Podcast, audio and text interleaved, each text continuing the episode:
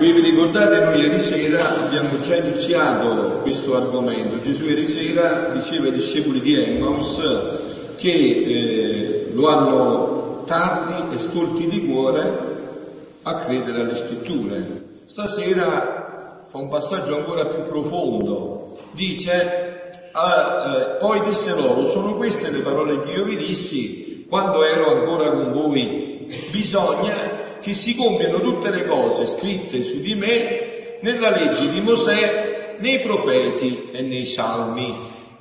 Allora aprì loro la mente per comprendere le scritture.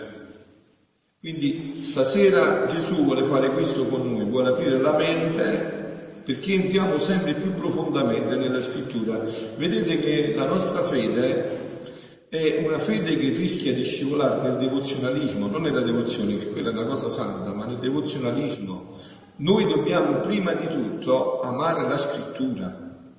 Gesù ci parla nella scrittura, Dio ci parla nella scrittura e quindi la scrittura ci deve riscaldare il cuore, questa è parola di Dio, non è parola di uomo. È tanta parola di Dio che Gesù dice che neanche noi iota, un piccolo segno, passerà senza che tutto quello che sta scritto si realizzi in pienezza.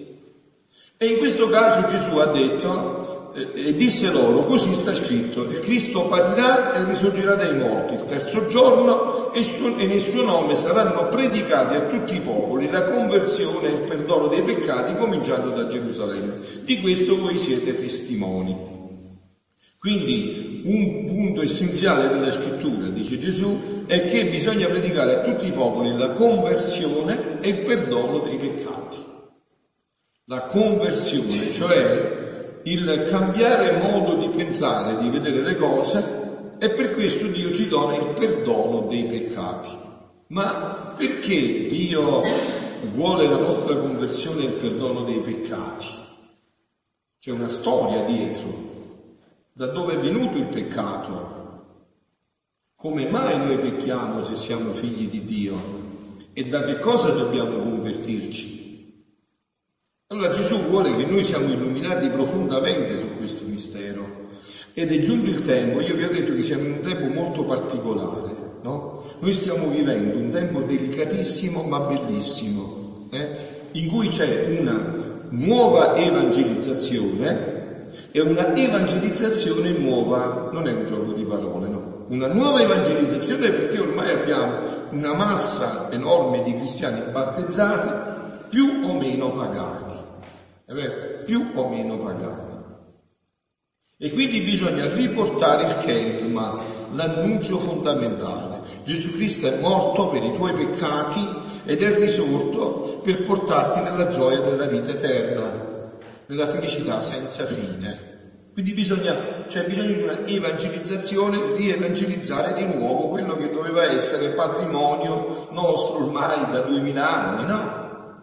Però contemporaneamente c'è anche bisogno di un'evangelizzazione nuova, cioè nuova nei contenuti che, come abbiamo detto, si appoggiano sempre sull'Antico Testamento, sul Nuovo Testamento e esplicitano quello che è già contenuto nella Scrittura. Vedete, anche le rivelazioni private, quella di cui io tra poco vi parlerò, di Luisa Picarretta, no? Anche le rivelazioni private non hanno più da aggiungere nulla, è tutto nella Sacra Scrittura, non è che c'è qualcosa da aggiungere. Gesù ha parlato definitivamente, Dio e Gesù ha parlato definitivamente e non c'è da aspettarsi niente di nuovo, non c'è niente di nuovo su questo. Cioè, allora padre, quindi se non c'è niente di nuovo, a che cosa servono le rivelazioni private o i testi dei santi, non so, Santa Faustina, Santa Margherita Maria la Cotte? No. Allora vi faccio un esempio concreto. La festa del Sacro Cuore di Gesù, c'è scritto nella Bibbia? L'ha tirata fuori Santa Margherita Maria la Cocca. Ma che cosa ha tirato fuori? Quello che già conteneva la scrittura, ma non era esplicitato in quel modo. Gesù a Margherita, a Santa Margherita, gli ha detto guarda che quel cuore che tanto ha amato gli uomini, come è scritto nella Bibbia, desidera una festa per lui e quindi dai i primi nove venerdì. Eh? Sapete quei primi nove venerdì sono stati fatti tutti, io l'ho fatti sempre quando sono parroco, no? tutte le parrocce E questi non stanno scritti nella Bibbia, non sta scritto nella Bibbia, bisogna fare i primi nove venerdì. Eh? Però cosa sta scritto nella Bibbia? Che bisogna amare il cuore di Gesù, che il cuore di Gesù li vuole tutti santi. E con Margherita ha esplicitato quello che c'era scritto, ma che noi non comprendevamo fino in fondo. Domenica prossima, proprio adesso, sarà una delle più grandi feste, no? Che Giovanni Paolo II ha estesa a tutta la Chiesa universale. E mica sta scritto nella Bibbia che c'è il quadro di Gesù misericordioso, Gesù confido in te, non c'è scritto? Però nella Bibbia c'è scritto che Gesù, il suo cuore, ha, ha cacciato sangue e acqua che sono simbolo dei sacramenti. È esplicitato a Faustina, a Santa Faustina questa festa. Se noi non avessimo preso in considerazione Santa Margherita e Santa Faustina, non avremmo avuto queste feste. Dico bene o dico giusto, scegliete voi. Non avremmo avuto queste feste, vero? Quindi non le avremmo avute. Adesso la parola di Dio quindi è già tutto contenuto. Questo lo dice anche il catechismo della Chiesa cattolica, cattolica che la rivelazione è completa, completa ma non esplicitata completamente. È già tutto contenuto dentro, ma non è tutto esplicitato, è contenuto in modo implicito. Vi faccio l'esempio che vi ho detto. Adesso io voglio, eh, leggo questa parola, senza occhiali non la vedo. Eh? Con gli occhiali la vedo. I miei occhiali hanno aggiunto qualcosa a questo? No, però mi hanno fatto vedere quello che c'era ma io non vedevo. Eh? Com'è facile, ma semplice. Mi hanno fatto vedere quello che c'era ma io non vedevo. Adesso questa rivelazione di Gesù a Luisa fa proprio questo. Ci riscalda il cuore, come dice Gesù, ci aiuta a comprendere sempre più profondamente la Sacra Scrittura ce la fa penetrare fino in fondo. Perché Gesù ha sofferto tutta questa passione? Perché tutto questo dolore? Perché tutte queste lacrime? Perché questa passione che non finisce ancora, che c'è sempre bisogno dei corredentori dietro alla corredentrice? Perché? Perché sempre questo? Perché ancora c'è bisogno di tanta offerta? E Gesù ci fa comprendere perfettamente che cosa è venuto a fare e adesso lo, lo, ci proprio riscaldandoci il cuore, come faceva ieri sera con i discepoli di Emmaus, con un altro brano di Gesù a Luisa Picarretta. Oh, però quello che ho da dirvi riguardo a Luisa Picarretta e tutti gli altri mistici, compresi anche quelli che vi hanno chiamato Santa Faustina, è questo. Luisa Picarretta, fino a un certo punto, ha vissuto quello che hanno vissuto tutti i mistici, no? Voi sapete, nella mistica per dare una linea velocissima in due battute, no, ci sono diciamo tre punti fondamentali, la via cosiddetta eh, purificativa, la via unitiva, la via illuminativa e la via unitiva. No? A chi si arriva al massimo livello è quello che in mistica si chiama il matrimonio mistico, cioè l'anima che si sposa col suo Dio e diventa una cosa sola. No? esperienze che hanno avuto grandi santi, San Pio, Santa Faustina, Santa Caterina da Siena. Luisa ha fatto tutto questo, ma poi c'è un aspetto nuovo che non c'è mai stato. Cioè a Luisa viene rivelato il decreto eterno che il regno di Dio deve venire sulla terra. Quello che sia appunto sta scritto nella Sacra Scrittura. Venga il tuo regno, sia fatta la tua volontà, come in cielo così in terra. Che noi tante volte tutti i cristiani preghiamo, ma che nessuno può comprendere se Gesù non ci rivelava, non ci faceva capire quello che dice Chiesa. E adesso quindi facciamoci guidare dalla scrittura, eh? come ha detto Gesù. Dice Luisa, il 16 giugno 1928, stavo pensando a ciò che sta scritto qui sopra. E il benedetto Gesù ha continuato a dire, figlia mia, è proprio vero che la Santissima Trinità l'ente supremo, nel principio della creazione, fece il suo sposalizio con l'umanità. Ah, hai capito? Quindi non è che era solo un'esperienza di Padre Pio, di Sant'Antonio, era un'esperienza nostra, tutta l'umanità. Ha fatto lo sposalizio con la Santissima Trinità. E successe come ad uno sposo, quando la sposa malvagia lo induce a dividersi in corte ma ad onda di ciò nello sposo resta un affetto nel proprio cuore e pensa e sospira che se la sua eletta si cambiasse, chissà, potrò di nuovo riunirmi e vincolarmi con lei con nodo di sposi. Questo è Gesù che parla, lo sa. il linguaggio bello, semplice semplice, eh, si capisce subito. Però, perciò spesso le fa arrivare all'orecchio per mezzo di messaggeri, che lui l'ama, tale fece Dio. Ad onta che lo sposalizio con l'umanità fu sciolto nella corte divina, riservò un affetto e vagheggiava, se ben lontano, il nuovo nodo di sposi con l'umanità.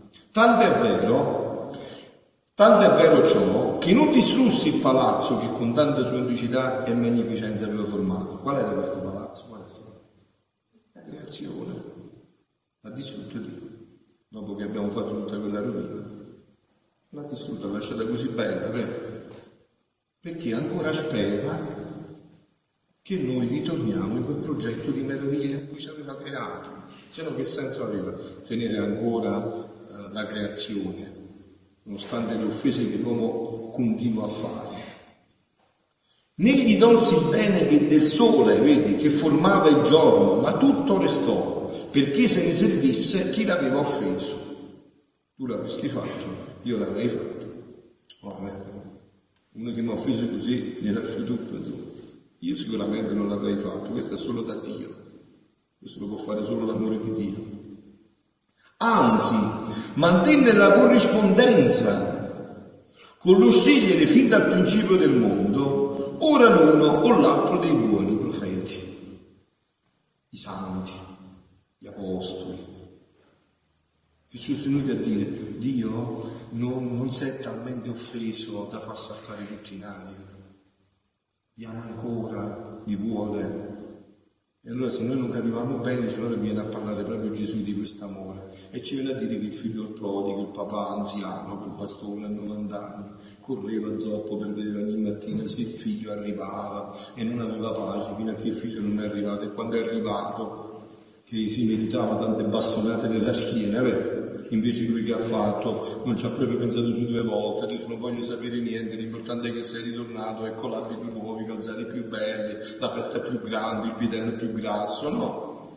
i quali erano come messaggeri, i quali ora erano come tanti postini che portavano chi le letterine, ma che bello, eh? chi i telegrammi, chi le telefonate del cielo. Gesù sapeva che poi avrebbe avuto il telefonino, lo sapeva già da un sacco di tempo, all'eternità sapeva che poi avremmo avuto il telefonino. E chi le telefonate del cielo, in cui veniva annunziato che lo sposo lontano non si era dimenticato, che li amava e che voleva il ritorno della sposa ingrata. Onde, senti, come ha detto, l'Antico Testamento, detto qua Gesù ha detto le scritture, Mosè, i profeti, onde nell'Antico Testamento, quando più moltiplicavo i buoni, i patriarchi e i profeti, tanto più pressanti erano l'invidia e la posta che correva tra il cielo e la terra. Che Dio spendeva notizie che desiderava la nuova unione. Andate a leggere tutti i profeti da questo punto di vista, Geremia, Isaia, e andate a leggere il cuore di Dio, che vivi cuore di nuovo, poi lo sposo e la mamma ti abbandona, il mio non ti abbandono, e tutto il resto. Tanto vero che non potendo più contenere la foga del suo amore, e non essendo ancora disposta, l'umanità decaduta per allora, non era disposta, fece un'eccezione, sposando la Vergine Regina e l'umanità del Verbo con nodo di vero sposalizio affinché in virtù di essi fosse realizzata, rialzata la decaduta umanità e potessi formare lo sposalizio con l'intera umanità. Non so se avete capito, perché non ve lo meritavate e non eravate proprio disposti. Io ho dovuto inventarmi un'altra cosa. Ho creato lei, l'Immacolata, e la mia umanità ha fatto lo sposalizio la mia divinità di Gesù ha fatto lo spazio con l'umanità in Maria Santissima nell'incarnazione e quindi ho potuto di nuovo riunire, riagganciare l'umanità così come era stata creata. Quindi la mia umanità formò il nuovo fidanzamento sulla croce con essa. E questa settimana no, che abbiamo trascorso, la settimana santa. E tutto ciò che io feci, soffrì fino a morire sulla croce, erano tutti pre- preparativi per, operare, per effettuare lo sposalizio desiderato nel regno della mia divina volontà. Onde, dopo il fidanzamento, restano i primi e i doni da darsi. E queste sono le conoscenze del mio fiat divino, quello che Gesù ha dato a Luisa. E che poi attraverso Luisa ha dato a me e a voi, se ne volete approfittare. E in esse è diventato il gran dono che mi respinse l'uomo nell'Eden. Allora adesso qua che sta dicendo Gesù? Sta dicendo che nel paradiso terrestre a noi come ci aveva creati? Bellissimi, bellissimi, un capolavoro. Come ci aveva creati? Perfettissimi. Voi pensate che nel paradiso terrestre prima del peccato c'era il tumore? tu quale tumore? C'era il raffreddore, ma che raffreddore? C'era il cancro, la depressione, la, le altre malattie che conoscete, l'AIDS e tutto il resto. C'erano queste malattie, c'era niente, c'era la perfezione. L'uomo era perfetto nel corpo, nello spirito e nell'anima. Io dico sempre, no, se due genitori, un papà e una mamma sulla terra, Dio gli desse il potere di fare un figlio perfetto, come lo farebbe? Perfetto lo farebbero un po' brutto, che poi strada facendo lo aggiustiamo, facciamo un po' scimmia, portarlo strada facendo lo sistemiamo. Il figlio mio lo farebbe più bello di tutti, eh? più intelligente di tutti. È vero? E c'è spavento. E così lo creare tutti. Oltre a tutti i doni naturali, no? I, I, sensi che funzionavano perfettamente, le potenze dell'anima, cioè l'intelletto, la volontà, la memoria, tutte queste, oltre i doni preternaturali, che si chiamano naturali e soprannaturali relativi, cioè la scienza infusa, l'integrità, l'immortalità, l'impassibilità che non posso descrivere perché sennò ti tengo qua tutta la notte. Oltre a questi ci aveva dato il dono dei doni, la divina volontà. Io porto sempre un esempio facilissimo, lo ricordate sempre che è facile da capire. Cioè ci aveva fatto un buco qua, un buco perfetto, ci aveva dotato il cavo USB. Lui con un attacco ci metteva qua, con l'altro attacco eravamo nel suo fianco e quindi stavamo in rete connessi con lui 24 ore su 24. Lui ci istruiva, ci accarezzava, lui ci parlava di come aveva fatto il creato, perché l'aveva fatto, ci spiegava ogni tipo di pianta, che cosa conteneva, come ci nutriva, che cosa ci dava, tutto. Questo dono. E quindi dice Gesù, eh, cioè il dono, il gran dono che mi respinse l'uomo nell'Eden. Questo dono. Che feci l'uomo? Prese la, la, la forbice, la pinzetta e il cavo USB. Voglio stare da solo, stare per i fatti tuoi, mi hai dato la libertà che sto per i fatti miei. E Dio disse, ok, ti rispetto anche in questo, e perciò siamo qua, in questo stato in cui siamo. Quindi quel dono, infinito è quel dono, l'uomo lo respinse. Cioè il dono eterno, infinito e interminabile del mio volere. Non so, avete sentito? Vi ripeto le parole, eh, queste parole di Gesù. Allora, l'uomo respinse nell'Eden il dono eterno, infinito, interminabile del mio volere. Cioè noi siamo stati creati da Dio creature, ma col cavo USB collegato diventavamo creatori. Eh, da creature creatori. Partecipavamo della sua divinità in pienezza. Hai visto tu adesso, no? Tante notizie non le sai, vero? Ti colleghi, vai su Wikipedia e diventi sapiente, sai tutto di tutti. Clicchi, il nome e sai tutto. Io sapevo pure che facevo i computer.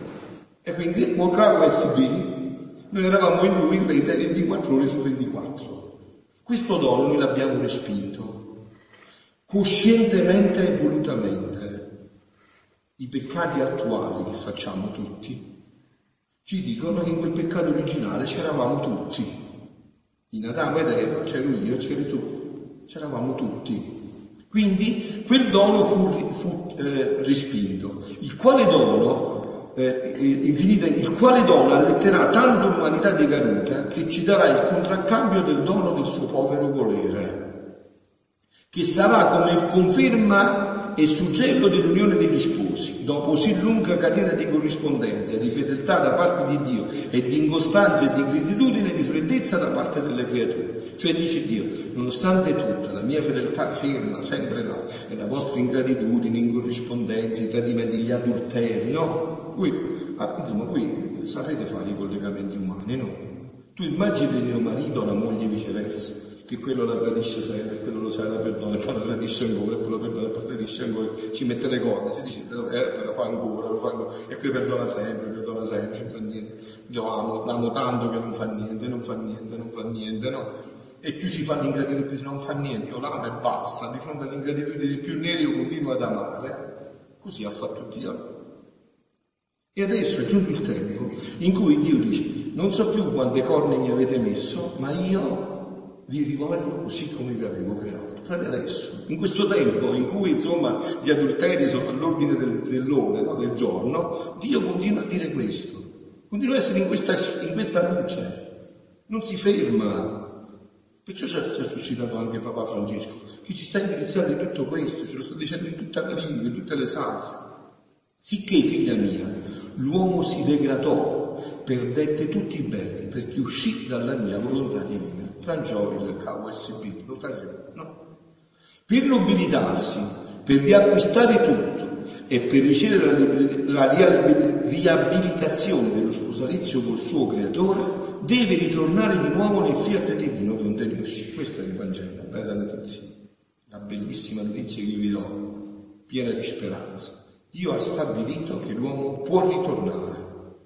Non poteva fino a Luisa Vicarretta, non si conosceva questo. Vi ho detto già, non l'ha conosciuto Padre Pio Sant'Antonio. Non si poteva. L'ha fatto conoscere a Luisa e adesso l'uomo può ritornare, se vuole, in questo progetto. Era quello in cui lui, stato, lui, in cui lui ci aveva creato. Sentite, non ci sono vie di mezzo. Non c'è un'altra via.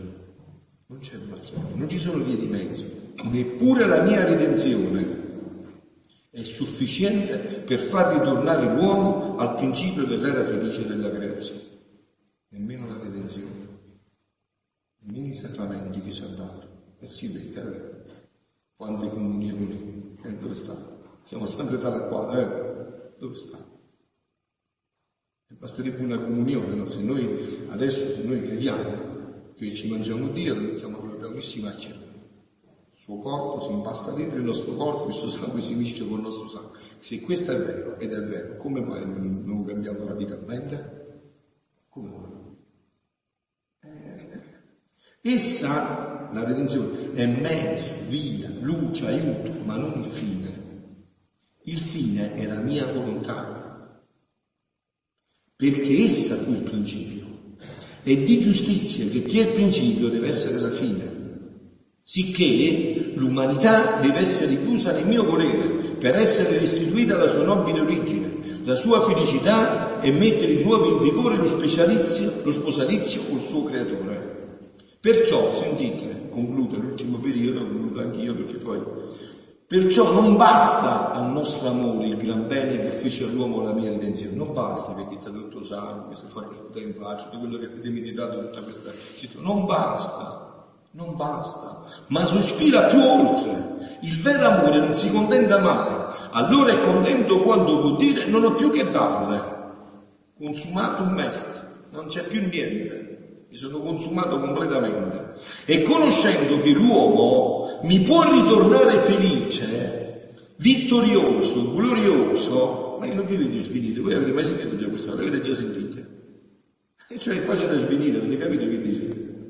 E conoscendo che l'uomo mi può tornare felice, vittorioso, glorioso nel nobile, stato in cui fu creato da Dio e per questo può regnare con la mia volontà in mezzo a loro, così, ecco perciò tutte le ansie divine, i sospiri, le manifestazioni. Voi leggete questi scritti, vi scrivo, leggete questi scritti e vedete se non fate le pozzette di acqua a terra, tante lacrime pensando che l'amore di Dio fin dove è arrivato, dove si spinge questo eccesso di amore.